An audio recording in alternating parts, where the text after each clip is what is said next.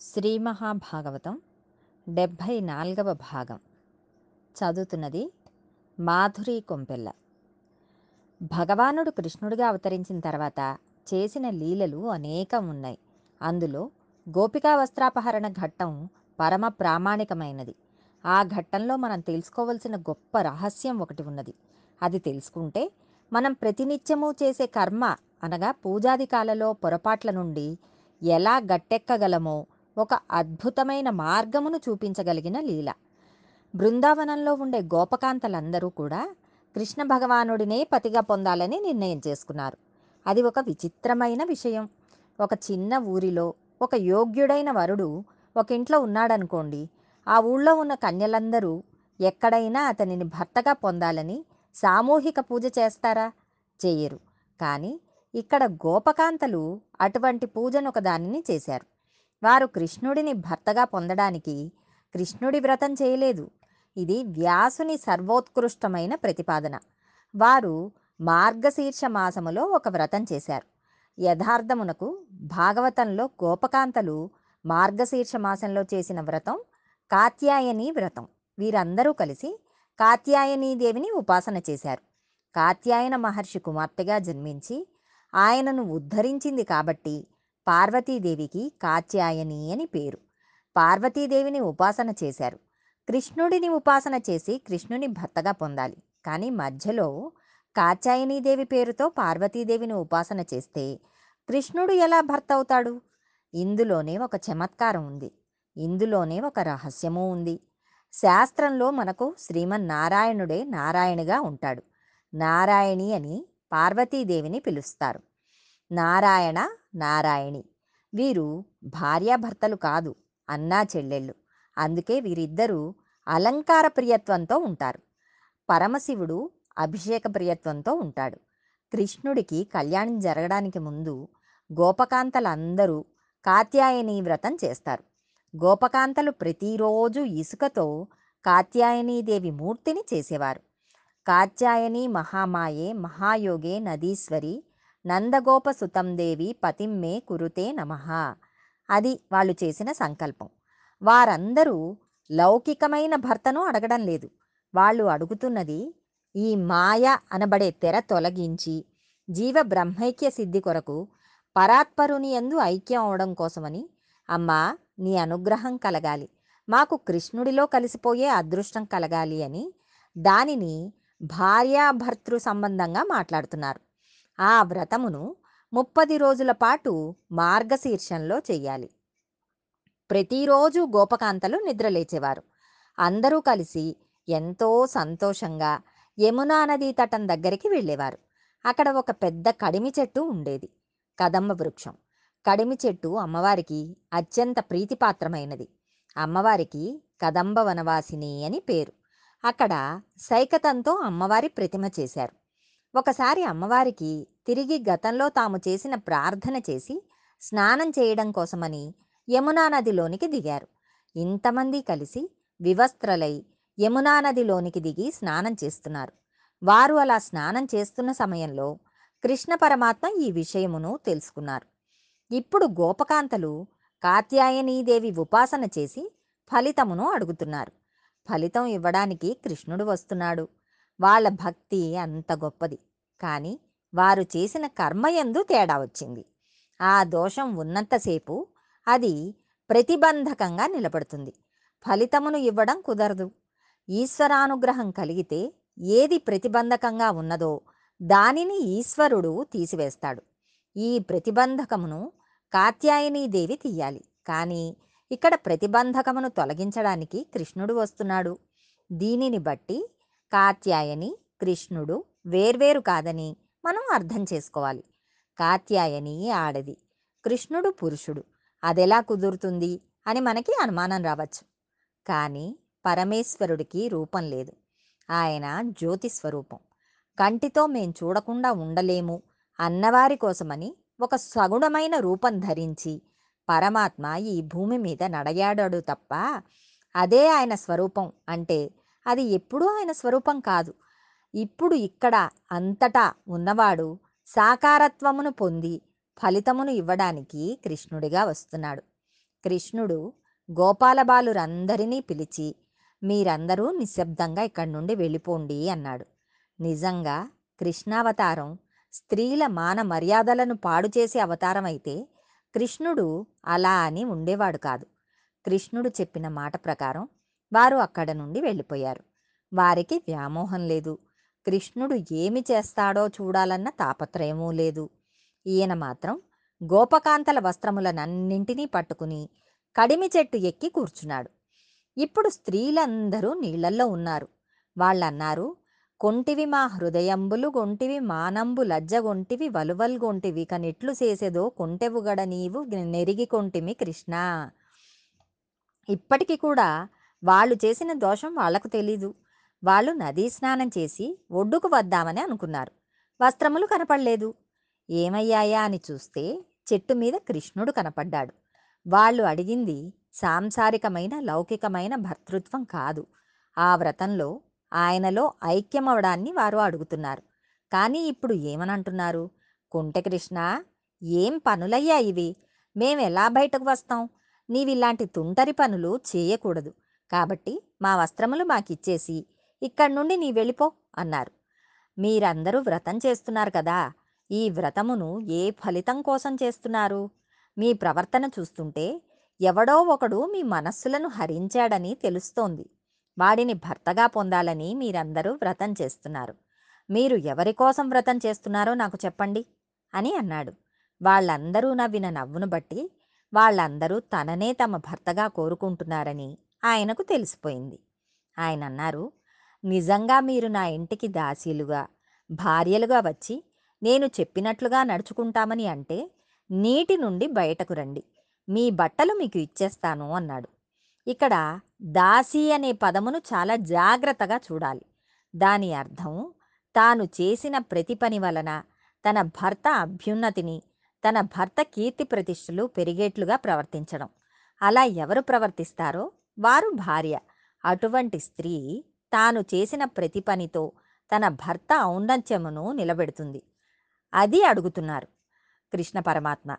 నేను చెప్పిన మాట వినాలని మీరు అనుకుంటే నేనొక మాట చెబుతాను. నేను చెప్పినట్లుగా మీరు ప్రవర్తించండి అన్నారు. ఆయన ఆడపిల్లల వలువలు ఎత్తుకుపోవడం మదోద్రేకంతో చేసిన పని కాదు. ఆయన ఎంత గొప్పగా మాట్లాడారో చూడండి. మీరు నన్ను చూసి సిగ్గుపడతారేమిటి? చిన్నతనం నుండి మనమందరం కలిసి పెరిగాం. శ్రీకృష్ణుడు బయట ఉన్నవాడు కాదు. ఈ కృష్ణుడు లోనున్నవాడు. అన్ని ప్రాణుల హృదయాంతరములలో ఉన్నవాడు. శ్రీమన్నారాయణుడు. నేను లేనినాడు అది శివం కాదు శవం. నేను ఉన్నాను కాబట్టి మీరు మంగళప్రదులై ఉన్నారు. వ్రతమును చేయగలుగుతున్నారు. మీరు నన్ను భర్తగా పొందాలనుకుంటున్నారు. వ్రతం చేస్తున్నారు. కానీ ఒంటి మీద నూలు పోగు లేకుండా నీళ్ళల్లోకి దిగి స్నానాలు చేస్తున్నారు. అలా దిగంబరంగా స్నానం చేయడం వలన వ్రతమునందు దోషం వచ్చింది. జలాధి దేవత అయిన వరుణుడి పట్ల అపచారం జరిగింది. వ్రతం చేసేవాళ్ళు వివస్త్రలై స్నానం చేయకూడదు. ఒంటి మీద బట్టతోటే స్నానం చేయాలి. మీరు అపచారం చేశారు. రేపు ఈ వ్రతం పూర్తయిన పిమ్మట కాత్యాయని వ్రతం చేశాం కానీ ఫలితం రాలేదని అంటారు. ఇప్పుడు ఆయన ఒక ఆజ్ఞ చేశారు. నిజంగా మీరు ఆ ఫలితమును వ్రత ఫలితమును కోరుకుంటే నన్ను భర్తగా మీరు కావాలని అనుకుంటే నేనొక మాట చెబుతాను మీరు చెయ్యండి. ముప్పై రోజుల నుండి మీరు వ్రతం చేయడం లేదు. ప్రతిరోజు వ్రతభంగం చేస్తున్నారు. మీరు చేస్తున్న వ్రతభంగమునకు మీకు శిక్ష వేయాలి. మీకు ఫలితం ఇవ్వకూడదు. కానీ నేను శిక్ష వేయాలని అనుకోవడం లేదు. మీరు చేస్తున్న వ్రతంలోని భక్తికి నేను లొంగాను. మీ పొరపాటును దిద్దాలని అనుకుంటున్నాను. చేసిన తప్పునకు ప్రాయశ్చిత్తం ఒకటి ఉంటుంది. మీరందరూ చేతులెత్తి నమస్కారం చేయండి. అప్పుడు ప్రాయశ్చిత్తం అయిపోతుంది కాబట్టి మీ వలువలు మీకు ఇచ్చేస్తాను ఆ వలువలు కట్టుకుని కాత్యాయనీ దేవిని ఆరాధించండి. అప్పుడు నేను మీ భర్తను అవుతాను అన్నాడు స్వామి. వాళ్ళు వినలేదు. అది చిత్రం. వాళ్ళు మేము స్త్రీలం. నువ్వు పురుషుడివి. నీవు చెట్టు మీద కూర్చుని చూస్తుండగా మేం ఒడ్డుకు వచ్చి చేతులు ఎత్తి ఎలా నమస్కరిస్తాం? అలా కుదరదు అన్నారు. భగవంతుడి పట్ల ప్రవర్తించే భక్తుడికి దేహభావన ఉండకూడదు. మీరు నా భర్తృత్వమును అడుగుతున్నారు. భార్యాభర్తృత్వం అంటే ఐక్యం. మీరు నా యందు ఐక్యమును కోరినప్పుడు రెండు ఎక్కడ ఉంటాయి? రెండుగా ఉండిపోవాలని అనుకుంటున్నారా? ఒకటి అయిపోవాలని అనుకుంటున్నారా? ఒకటి అయిపోవాలి అంటే రెండుగా ఉన్నవి అరమరికలు లేకుండా ఒకటిలోకి వెళ్ళిపోవాలి. ఒకటిగా అవుతూ రెండూ తమ అస్తిత్వమును నిలబెట్టుకోవడం కుదరదు. కాబట్టి మీరు చేసిన దోషమునకు ప్రాయశ్చిత్తం చేసుకోవాలి. కాబట్టి మీరు చేతులెత్తి మ్రొక్కండి. మ్రొక్కి వస్త్రములు తీసుకొనవలసింది అని అన్నాడు. ముందు కొంతమంది గోపికలు అది కుదరదు అన్నారు. చాలా అల్లరి చేశారు. కృష్ణుడితో వాదించారు. వాళ్ళు ఆడవాళ్ళం ఎలా పెడతాం? కొంటె కృష్ణుడు ఎన్నైనా చెబుతాడు. మనం వివస్త్రలుగా బయటకు వెళ్ళి చేతులు ఎత్తి నమస్కారాలు పెడతామా? మనం స్త్రీలం అలా చేయడం కుదరదు అన్నారు. వాళ్ళల్లో వాళ్ళు మాట్లాడుకుంటున్నారు. బయటకు వెళ్ళకుండా అలా కంఠం వరకు నీళ్ళలో మునిగి ఉందాము అనుకున్నారు. మార్గశీర్ష మాసం మంచు బాగా కురుస్తోంది. వాళ్ళందరూ నీటిలో గడగడా వణికిపోతున్నారు. ఏం చేస్తే బాగుంటుందా అని తర్జన భర్జనలు చేస్తున్నారు. అప్పుడు అందులో ఒక గోపికంది దేనికి మొహమాటం? ఆయన జగద్భర్త. ఇన్ని లీలలు చేసినవాడు. ఆయన పరమాత్మ అని మనం అంగీకరించాం. అటువంటప్పుడు మనం అందరం కూడా మన నుదుటికి చేతులు తగిలేటట్లు పెట్టి కృష్ణుడికి నమస్కరిస్తే మనకి వచ్చిన దోషం ఏమిటి? ఈ దిక్కుమాలిన శరీరం నందు భ్రాంతి చేతనే మనం అన్ని కోట్ల జన్మలను ఎత్తాం. ఇవాళ ఈశ్వరుడే మన ఎదురుగా నిలబడి అలా నమస్కారం చేయండి. మీరు చేసిన దోషం విరిచేస్తాను మీకు ఫలితం ఇచ్చేస్తాను అంటున్నాడు. ఫలితం రావడానికి అడ్డంగా ఉన్న దోషమును ఈశ్వరుడు చెప్పినా సరే ఈశ్వరుడి పేరెత్తనంటే ఆయన చెప్పినది చేను అని అంటే మనకు ఫలితం ఎక్కడి నుండి వస్తుంది? అందుకని నమస్కరించేద్దాం అంది. మనం ఒక వ్రతం చేస్తాం. వ్రతం చేసే ముందు సంకల్పం చెప్తాం. అలా చేసినప్పటికీ వ్రత ఫలితం అందరికీ ఒకేలా రాదు. ఒక్కొక్కరు అక్కడే కూర్చుంటారు. కానీ మనస్సు మీద నియంత్రణ ఉండదు. మనస్సు ఎక్కడికో పోతుంది. ఈశ్వరుడిని స్మరణ చేయదు. అటువంటప్పుడు మీకు వ్రత ఫలితం రాదు. క్రతువులో దోషం జరుగుతోంది. వ్రతం చేసేటప్పుడు ఏదైనా దోషం జరిగి ఉంటే ఈశ్వరుని నామములు చెప్పడం ద్వారా ఆ దోషం విరిగిపోతుంది. నామస్మరణతో వ్రతమునందు వస్తున్న దోషము పోతుంది.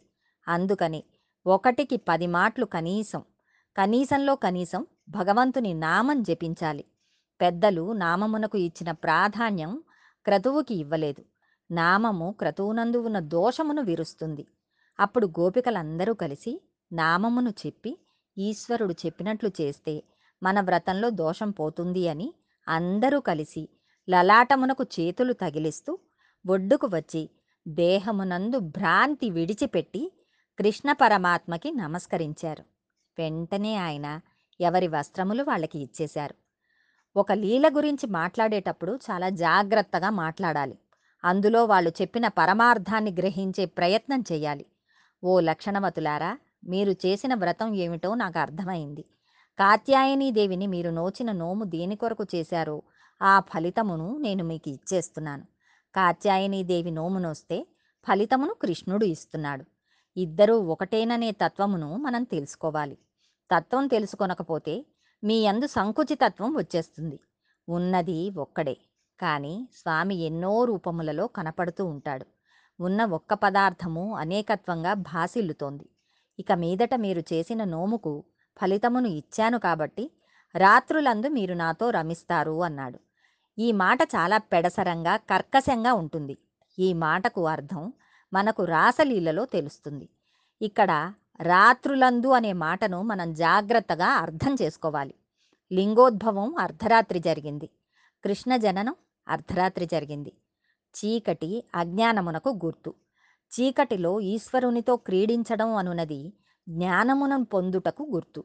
జ్ఞానులై మీరు మోక్షం వైపు నడుస్తారనడానికి గుర్తు.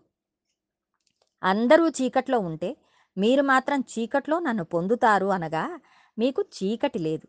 మీకు అజ్ఞానం నివృత్తి అయి ఈశ్వరుని తెలుసుకుంటాను. ఆ జ్ఞానమును మీకు ఇస్తున్నాను అన్నాడు. ఈ మాటలు విన్న తర్వాత గోపకాంతలు ఆనందంతో మంద దగ్గరకు వెళ్ళారు. పశువుల దగ్గరకు వెళ్ళారు. మంద అంటే పశువులతో కూడినది.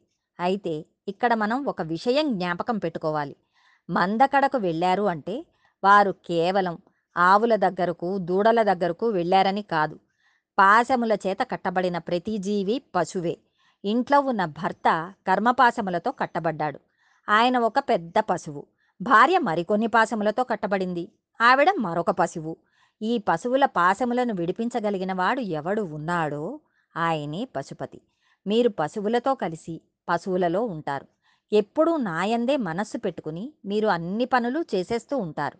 నిరంతర భక్తి చేత జ్ఞానమును పొంది పునరావృత్తి రహిత శాశ్వత శివ లేక కృష్ణ సాయుధ్యమును పొందుతారు.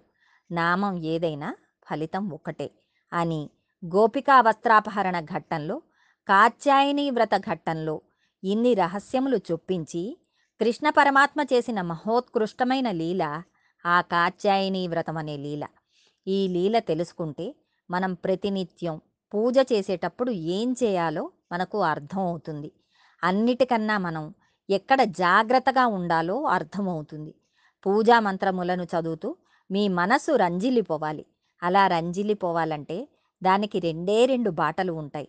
ఒకటి అర్థం తెలియనప్పుడు విశ్వాసం చేత పరమాత్మ నామమును పట్టుకోవాలి. అర్థం తెలిస్తే మీ మనస్సు తనంత తాను రంజిల్లుతుంది. అలా రంజిల్లుతూ నామములు చెబుతూ పూజ చేస్తే ఆ నామం మీ పాపములను దహిస్తుంది. అలా కాకుండా నామం అర్థం తెలియకపోయినా అది పెద్దలు చెప్పిన నామం అర్థం తెలియకపోయినా అది పెద్దలు చెప్పిన నామం దానిని స్మరించడం వలన ఒక శుభ ఫలితం కలుగుతుంది అని నమ్మి సంతోషంతో మీరు నామం స్మరిస్తూ పూజ చేసినా అప్పుడు కూడా అంతే స్థాయిలో పనిచేస్తుంది. విశ్వాసం అంతే. తెలుసుకుని చేసి విశ్వాసం లేకపోతే మాత్రం మరీ ప్రమాదం. ఏమీ తెలియకపోయినా భగవంతుని మీద విశ్వాసం ఉన్నవాడు తెలిసి ఉన్నవాడి కంటే గొప్పవానిగానే పరిగణింపబడతాడు. అందుకనే విశ్వాసం పోకుండా పరమాత్మ నామం చెప్పగలిగితే జ్ఞానితో సమానమైపోతావు. ఈ విషయమును ఆవిష్కరించిన లీల కాబట్టి ఈ కాత్యాయని వ్రత ఘట్టం పరమోత్కృష్టమైన ఘట్టం. భగవద్ అనుగ్రహంతో మరికొంత భాగం రేపు తెలుసుకుందాం.